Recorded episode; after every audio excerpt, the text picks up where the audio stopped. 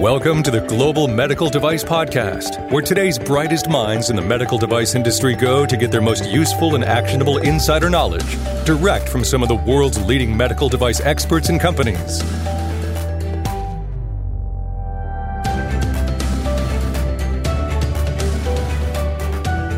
At Greenlight Guru, the biggest thing we care about is the biggest thing you care about improving the quality of life with medical devices built with less risk.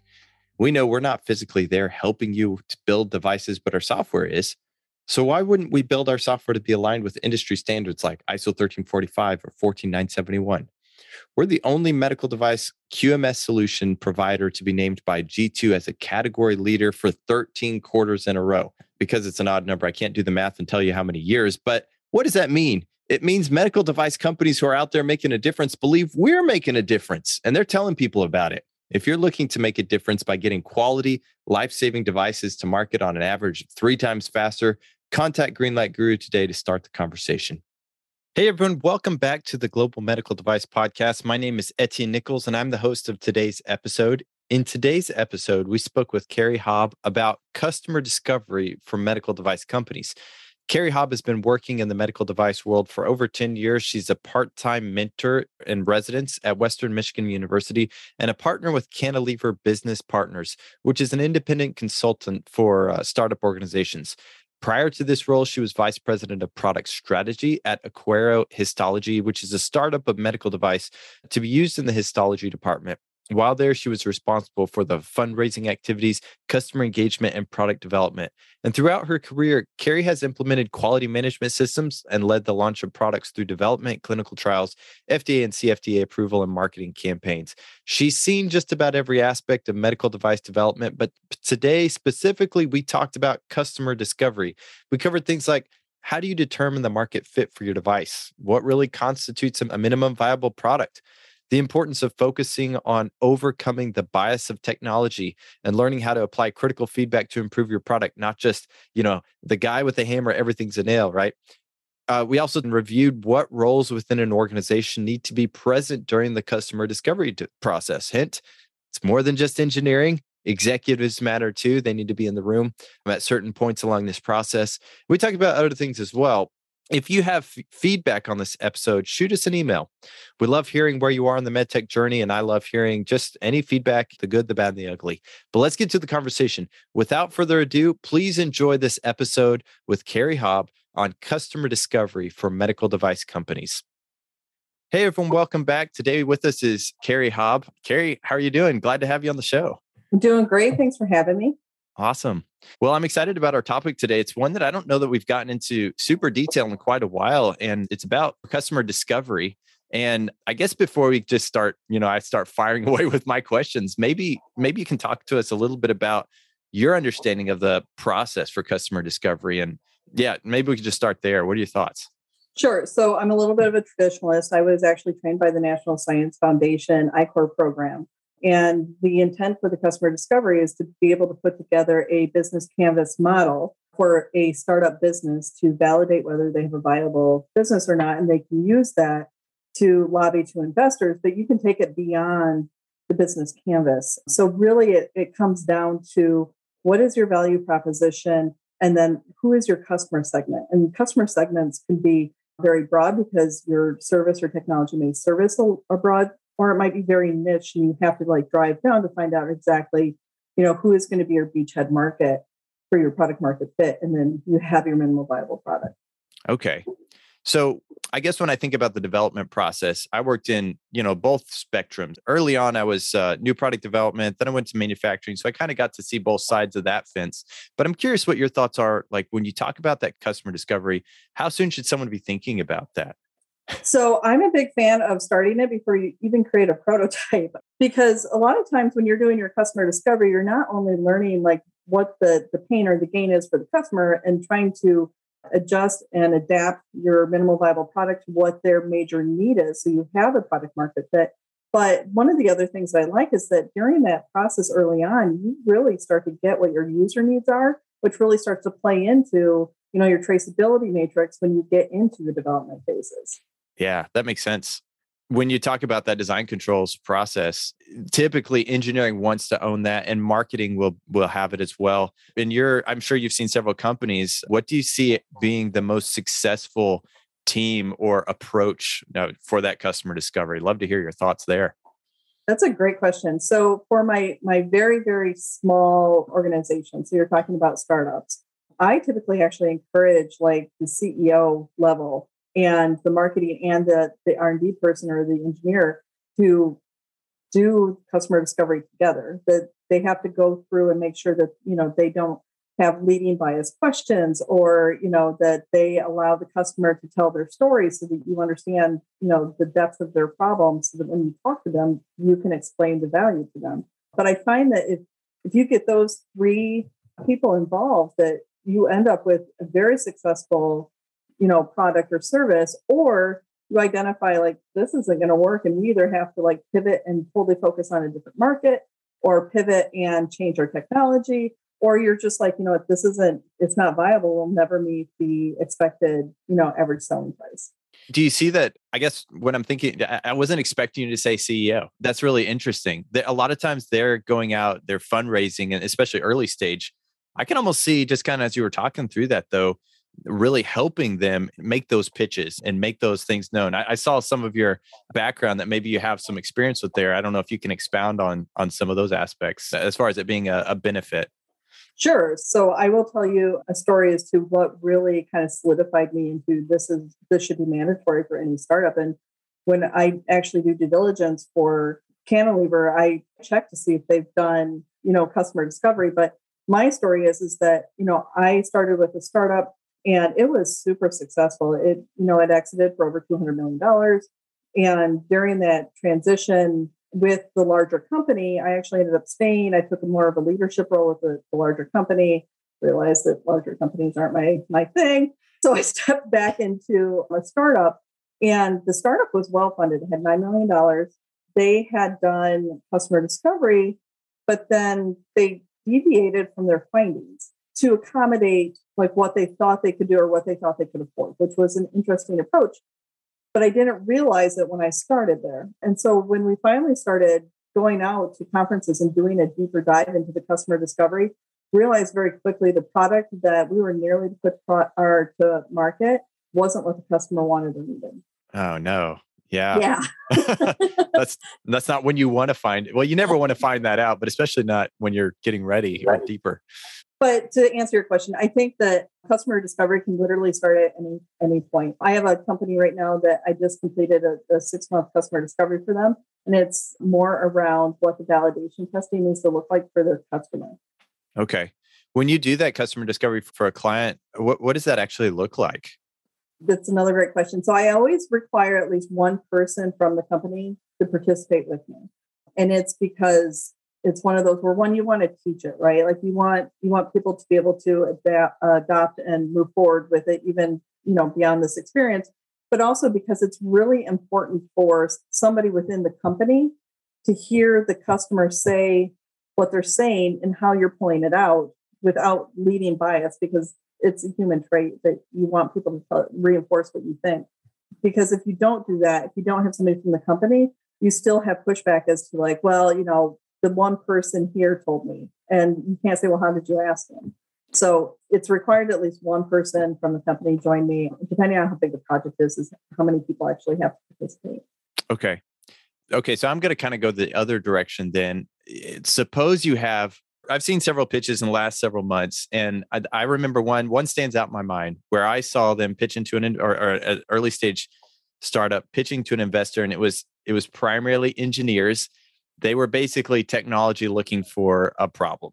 And, and I'm sure you've seen that. Everybody's seen that at some point, but you probably even more so. I'd, I'd love to hear what your thought is. How do you pull that back? Because when I think of customer discovery, it seems like even if you're going and doing some remediation, you probably have to have some foothold of a problem that we're going to dive deeper or pivot or something. How do you handle it if you have a technology looking for a problem? That's always an interesting problem. So you typically sit down and you do a brainstorming, right? You're you're just like, what could this technology be used for? And then once you identify, okay, what can it be used for? You identify your customer segment, and then you start your customer discovery with that segment. If after 30 interviews, they're like, there's no way, then you're like, okay, let's go to the next one. Let's let's do 30 interviews with this group and find out if if it's potentially viable. I typically find that you have to do over 70 interviews before you really have a very strong confirmation from that particular segment, especially in an instance where you're you have an, a technology looking for a problem. Okay. Now, when you go through those interviews, and, and, maybe this, hope this isn't a dumb question, but what do those interviews actually look like? The 30 interviews that you go through? Sure. So you build a hypothesis. So it's very, it's a scientific approach, um, especially when it's, it's kind of a deep technology, it makes it easier. So, and a scientific approach makes it easier for engineers to jump on board. So you make your hypothesis, right? Like, I think this customer will need this to improve this by this much. So once you have your hypothesis, you create some open-ended questions just so that when you get in the interview, you don't get stumped. It's very much a conversation. So you could completely go off board of what your questions are, but you always have them as backup. so you get in, you know, you, you're super grateful that, you know, they joined you and you just start to say, you know, can you tell me about, let's say that it is, because I'm medical device background, let's say that it is uh, something to do with uh, needles. You know can you tell me about you know how how you make decisions around the equipment that you use to collect blood? And so they'll start to talk you know through or ask more questions of like what are you looking for? But you try not to lead them that way. A lot of times they'll just start talking and then you dig in and they'll say well you know we picked this one because of this and we're like well why is it you know and they'll typically say well cost well you know how does it do you ever look at it as performance? Like, what are the the key criteria that you're looking for? So you do it without saying, is it because you know it's easier for the patient, or you try not to ask those questions. Is try you try to keep it broader, but direct them into what you want to discuss. yeah, try not to lead the witness, I guess. yeah. it's that it's that keyword discovery and not I guess I don't know what the what the alternative word was. Uh, what customer showing or something like yeah. that, leading them. Yeah. Okay. Yeah. Do, do you ever see people do it poorly? Are there things people really kind of mess up at that you wish that people? I don't know. What What do you think? Absolutely. And I'll be honest with you, I still do. Yeah. so because you know, especially when you get into those really tough uh, interviews where people just aren't talking. They give you minimum information, like you, you really start to like feed them a little bit more, and it's it's a bad habit. So you don't want to say, you know, do you like this product because of the quality? Because it's a yes or no, and everybody likes quality. It's kind of a no brainer. So yeah, and when as part of Cantilever, we teach small courses about, and we do a lot of practicing where we have actually, you know, teams like question each other and interview each other and we provide a lot of feedback.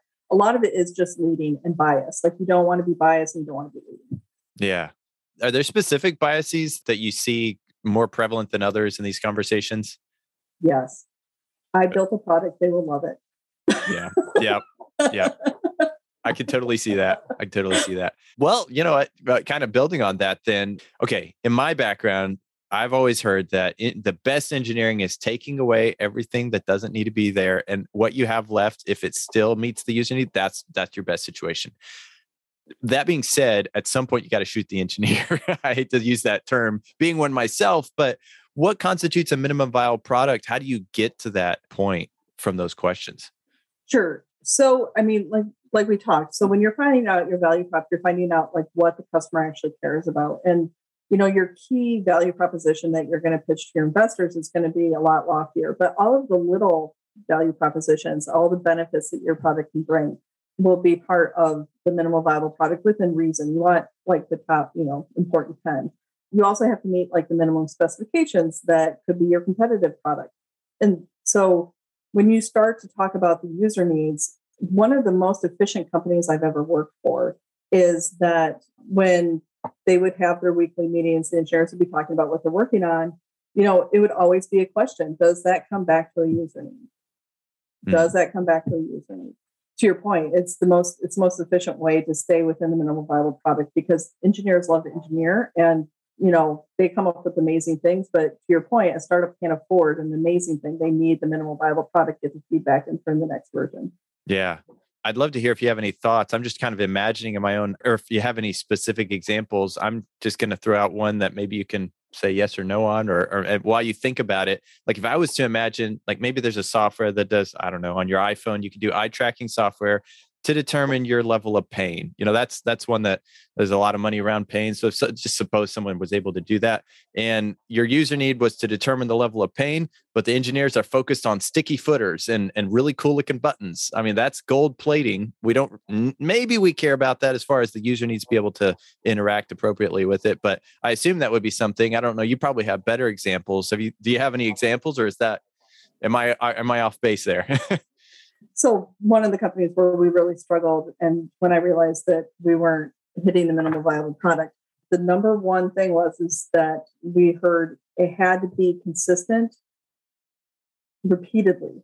And there was very little room for it to not be acceptable. And to do that there were a lot of engineering things that had to go into it but then there was like a focus on the software and the software had nothing to do with the its ability to repeat itself consistently. And so you know it was one of those where you know we have to focus on this and that was one of the things that ended up really biting us in the end is because one of the key features that we needed wasn't there. Yeah, yeah. okay. That makes sense.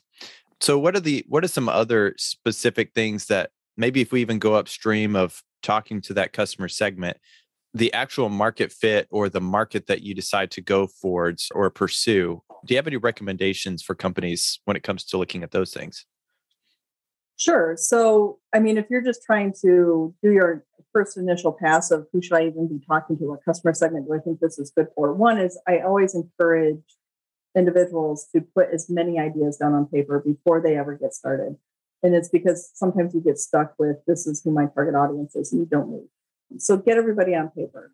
What you do then is, is that typically somebody would go back and say, okay, the market size is this, you know, this is the number of competitors in the field, you know, here are the barriers for entry. And then you also look at, you know, who has the who do we think has the biggest pain? And you kind of balance those two. But the people with the biggest pain are typically your early adopters. And sometimes, even if it's not the biggest market and the best fit, but they really have a problem that your product can solve, go to that beachhead market, get your feedback, and then launch your other ones. Yeah. There's another flip side to this. And when you were talking there, it kind of made me think of like the human factors side of it. So human factors is more, I, I don't know, I suppose it's really making when you what you have fit the customer or fit that problem just determine but but they're but they're similar you want to determine what the true true problem is so that you can solve just that problem. Maybe you can do extra things but first but first and foremost is, is solving that true problem.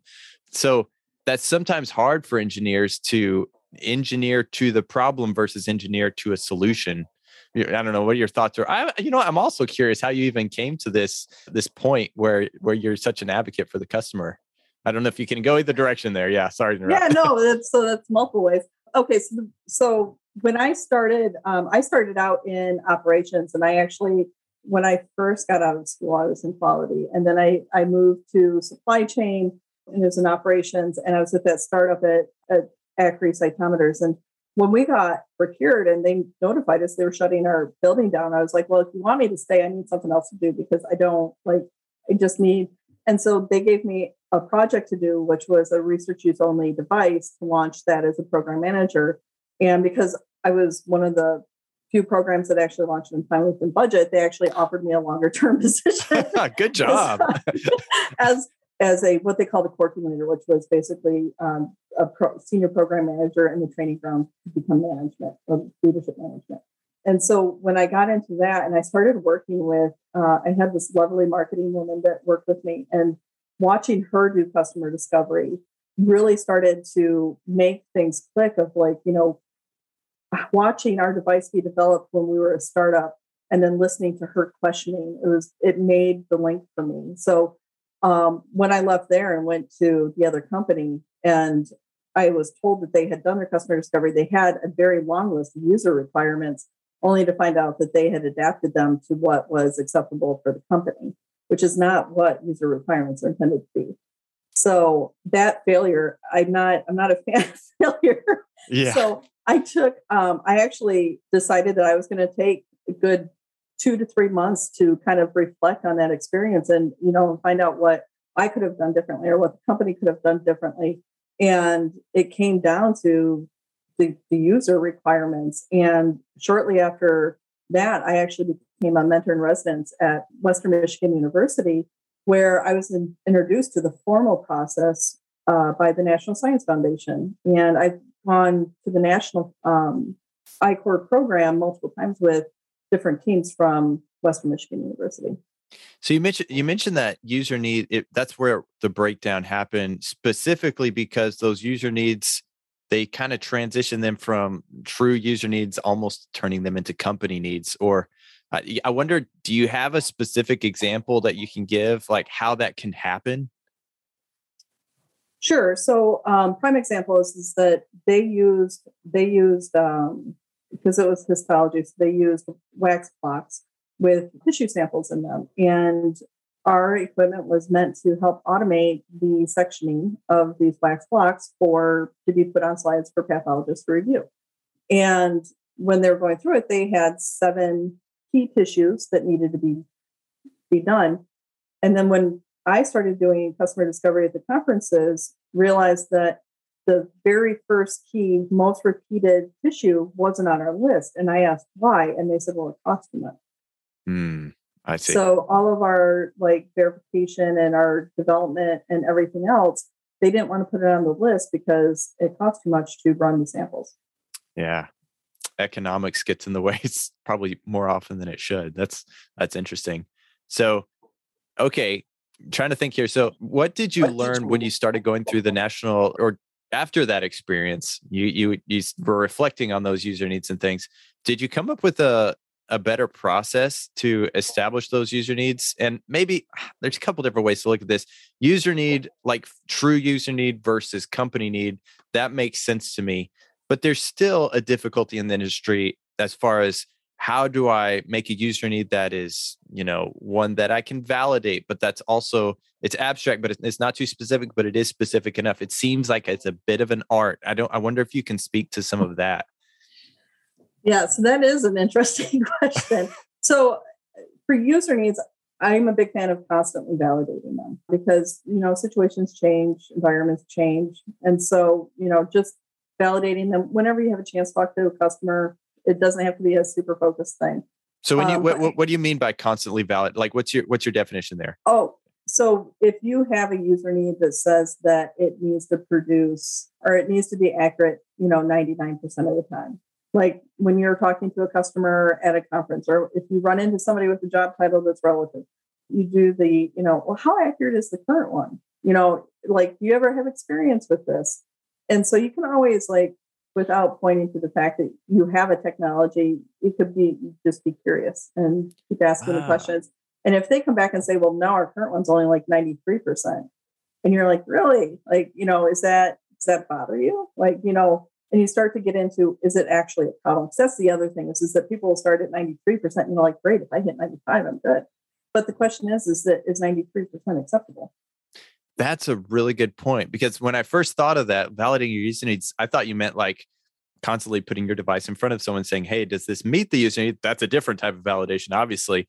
I love that I love it. If you have any other thoughts or, or examples about how to do that, but you, what you gave is great. But I'm I'm I'm a little greedy here, I guess. I'm trying to think. So the other the other big problem that people often run into is you know the business cares about the cash, right? Like what can I sell it for versus what are my my cost of goods. The other big piece that's often missed is uh, distribution, though is that the company has an assumption as to how the product should be distrib- um, distributed. So is it, you know, they want to do third party or they want to do direct ship. And, you know, if you start talking to large hospitals, they have contracts with large distributors. And if you can't get a contract with a large distributor, you don't, you don't get a contract with the hospital. And so like understanding like down to that level. So if you say, you know, I have to, you know, distribute this product to this customer in this condition. So if it has to be sterilized, you know, and you have, but you don't know how it gets to the customer. You have to know your full, what I like, well, what the system calls is the ecosystem. Is that it's not just who buys, who decides, who influences, who sabotages, but everybody in between that process. Wow, that's a that's a really good observation because like if I can see myself thinking, okay, I've got a surgical instrument. It's going to be sterilized. I care about the ergonomics. I care about, you know, maybe even the packaging at the moment But if the hospital is the one who buys all of that, those things, yeah, that makes sense. You got to think about that. That's actually part of the customer almost eh, from a mm-hmm. company, mm-hmm. from our standpoint. Okay, that's a really good point. I love that. Yeah, I don't think that I've actually heard anyone talking about validating the customer needs continually, whether you're at a show, whether you're talking to somebody, as far as making sure those are the right user needs. That's really good. It's powerful. Okay, so other do you have any other thoughts about how you actually go about determining all of those things? I mean, and maybe that's a no-brainer. If I think surgeons, okay, they work in hospitals. How do you go about feeling out that ecosystem to make sure that you've you've considered all of those things and I hate to add, put an add-on question right now, but once you do, would I put that into my user needs or, or, immediately start applying that to my design controls as far as distribution and things like that? I don't know, however far you want to go there, but maybe we could start with the ecosystem. Yeah. So for the ecosystem, interesting question. So one of the companies I did did a project for for customer discovery, we were trying to identify who would be the beachhead market. Who is it that we need to target? And we had a customer segment of we thought that paramedics or was going to be ERs and hospitals. And then we had to break, we got into it and we, there's many different sizes of hospitals. So, you know, like locally, the University of Michigan, they're huge versus, you know, Charlevoix, it's a very small hospital. Yeah. And who would actually use the equipment would be significantly different. And then their purchasing process was completely different. And so, you know, then you have to sub segment, right? So it logically would make it easier for us if we went to a smaller hospital because the process is easier for acceptance and the individuals that are using it were going to be higher trained, so you have a higher success rate. And so when we started to talk to them about how do you receive product, ended up that they were part of this global, or not global, but um, a larger network of hospitals that negotiate purchasing together. And so it became okay, it wasn't just them that we had to talk to, we had to talk to this big group of people that negotiate contracts for very small hospitals. Okay. So I don't know if that answered your question or if I went off the rails, but no, no, I think you nailed it. I mean, it's almost as if if you start just saying, "Hey, big hospital versus small hospital," small is going to be easier. But then if you go up the chain, that person's distributing still large contracts, then maybe it starts to become somewhat similar to that large hospital, and you don't have, want to cut them out. Um, that's probably a, a gross simplification of what you just said, but I think I get it. That's that's a really good point. I love that. What other what else am I missing? You know, sometimes with customer discovery, I um, I don't know what I don't know. So, what are other things that you see people constantly maybe getting wrong, pitfalls people get into? Um, people doing like five interviews and thinking they have it.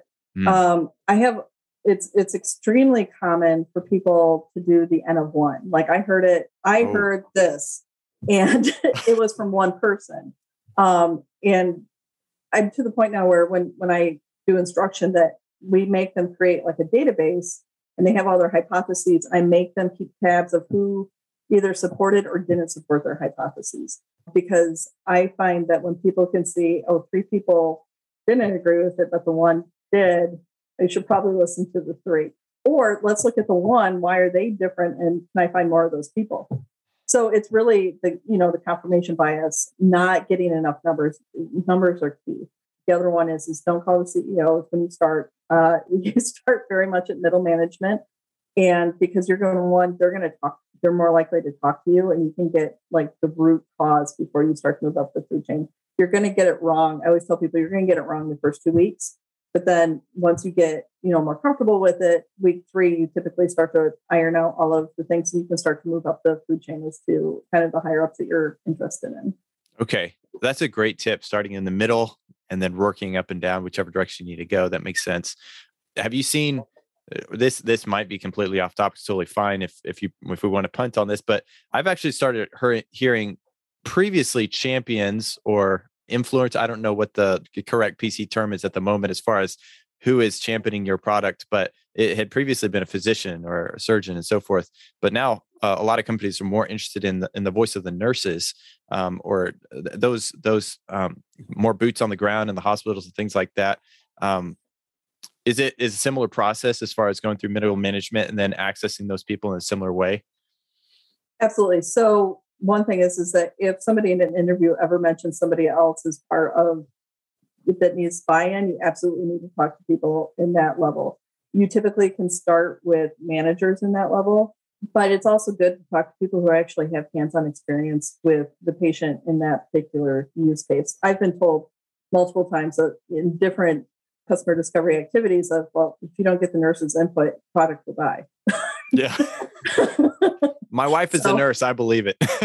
yeah. Yeah. It's interesting how much technology is pushed on the nurses and without their buy in and then it not working out.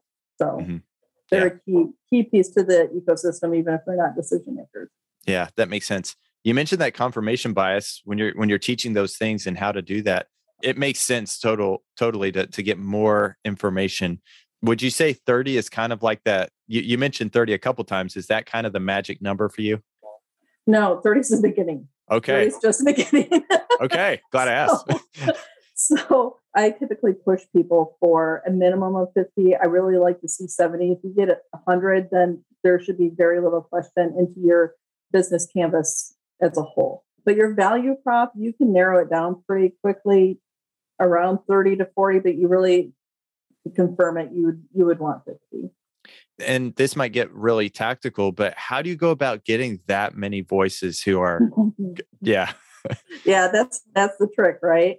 One is is that so the companies that I work with often have a network of people that that they are linked with. I typically will talk to what I call the friendlies first. They know the technology typically, so I typically don't count their feedback because they have an emotional investment in making sure it's successful. I ask them, who else should I be talking to? And then they'll start to give me names that weren't on the friendly list, and therefore I can start going after those. That's one way. Um, another is, is that if you're targeting an industry and there's um, some like key industry leaders there that you really need their input on, I'll be honest with you. I go to LinkedIn and I look at people and I find job titles that I like, and then I sleuth until I find emails, and then I email them very directly and you know talk to them doing research for a new product and you know you're an expert in your field and really appreciate any feedback you can provide you know just 15 minutes. I always say 15 minutes. They typically always give you 30 but i always try to be respectful of their time. Yeah. And that you, i guess you find a lot of success with that that direct reach. That's cool. People um, a lot of my a lot of the teams that i instruct always want to do reach out through linkedin because it's you know not it doesn't feel as aggressive to them. And it's it has the worst return rate. Like people rarely respond via LinkedIn. Yeah. Okay. I can especially see that being in that that field. You know, medical professionals maybe they don't necessarily see the value. I actually I actually talk to a lot of doctors who maybe they have a LinkedIn, but they don't actually do anything with it. So that makes sense. Yeah. Okay. Cool. That's that's really good. I appreciate you talking to me about this today. What am I missing? Anything else? You know, anything you'd like to talk to tell our audience when it comes to customer discovery? Um, I love that you have a, a I don't want to call it a magic number. There's no such thing, but a hundred. That I thought 30 was a lot, but it, we're talking knowing your customer. That's really what it boils down to. So it sounds yeah. like. Yeah. And uh, to be honest with you, when you go to a conference, I mean, you can easily talk to 30 people, but then, I mean, you're looking at a very focused group and you, you don't get the full ecosystem. So you know, it's not just talking to the people that are going to use your product. It's not just talking to the people that are going to buy the product, which by far is really critical. That I find that that's missed often is that they just go to the user and they don't understand the manager's needs to yeah. be able to bring that product in.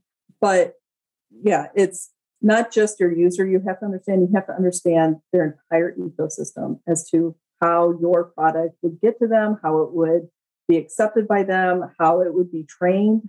You know, it's it's the whole gamut. And there's multiple different ways to build that out. But that's really what I would say is that, you know, customer discovery is really key. You can get your user needs out of it, you can constantly validate it, and then know your customer. yeah. You've really kind of broadened my perspective to a certain degree because I'm sure a lot of us think of our customer as the the end user. But let's just say, like an endoscope, for example, in a gastroenterology clinic. Maybe maybe the physician is the one using that that scope but then the nurse is the one who's going to clean it and reprocess it.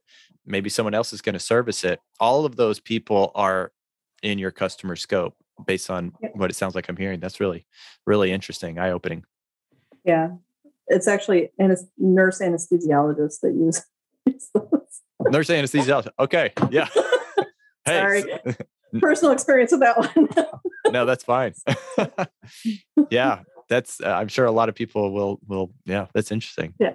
So anyway, yes, it's more important than just the user. Okay.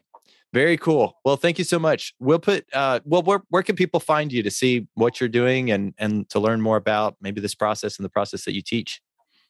Sure. So um our I, I apologize, our website's down right now, but it would be Cantilever um, BP for business partners uh, dot com. And otherwise I can be reached through LinkedIn um with uh just my with my name is fine. Yeah. Okay. All right. Maybe you'll be one of the exceptional few who actually respond on LinkedIn. No. I always respond on LinkedIn.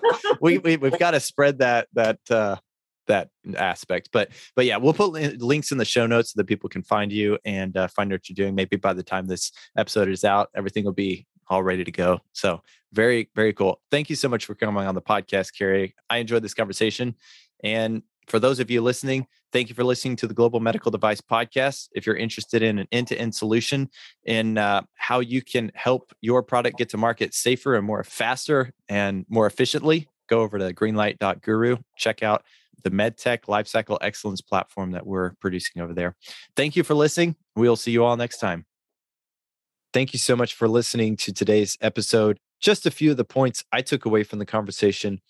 Customer discovery is about actual discovery and determining the why behind the decisions customers make. It's not about selling your product or leading the witness and asking leading questions. You should be discovering things during this section of the development process. Also, user needs should be validated, not just through testing of the device. I really like the point that Kari made when she said this. You should be validating that your customer needs are the real user needs by asking users if this is really what they're looking for every chance you get. If you talk to a doctor, you're maybe you're designing something for urology and you get to talk to a urologist. Think, you know, is this really what you're you're looking for? And validate those user needs in multiple ways. Also, who you think is your target market is not necessarily your target market. You should be thinking about and identifying all the different touch points in your chain of use. So that's the purchaser, the reprocessor, if it's reprocessed, technicians and nurses, even if it's a surgical device used by a surgeon, think about who might be handling and laying those things out, and even those who dispose of the product. When you think your target market and who your customer discovery should encompass, it's usually a larger umbrella than just the end user. All right. If you enjoyed this episode, reach out to Kari on LinkedIn. Let her know. Also, I'd personally love to hear from you via email. Etienne.nichols at greenlight.guru or look me up on LinkedIn. You can learn more about what we do if you head over to www.greenlight.guru. We're the only medtech lifecycle excellence platform. And on top of that, we've built both a community and an academy where you can go to join the conversation or learn more about the things we discuss on the podcast. You can find those at community.greenlight.guru or academy.greenlight.guru. Next week, we'll be speaking with Scott Carson on the eBay of medical devices. How can the regulations handle a used market of medical devices? It's a slippery topic and it's an interesting one. It's one that deserves even more consideration. So definitely stay tuned for that. Finally, if you enjoyed this show, please consider leaving us a review on iTunes. It helps others find us. It also lets us know how we're doing. Thanks again. Y'all are rock stars.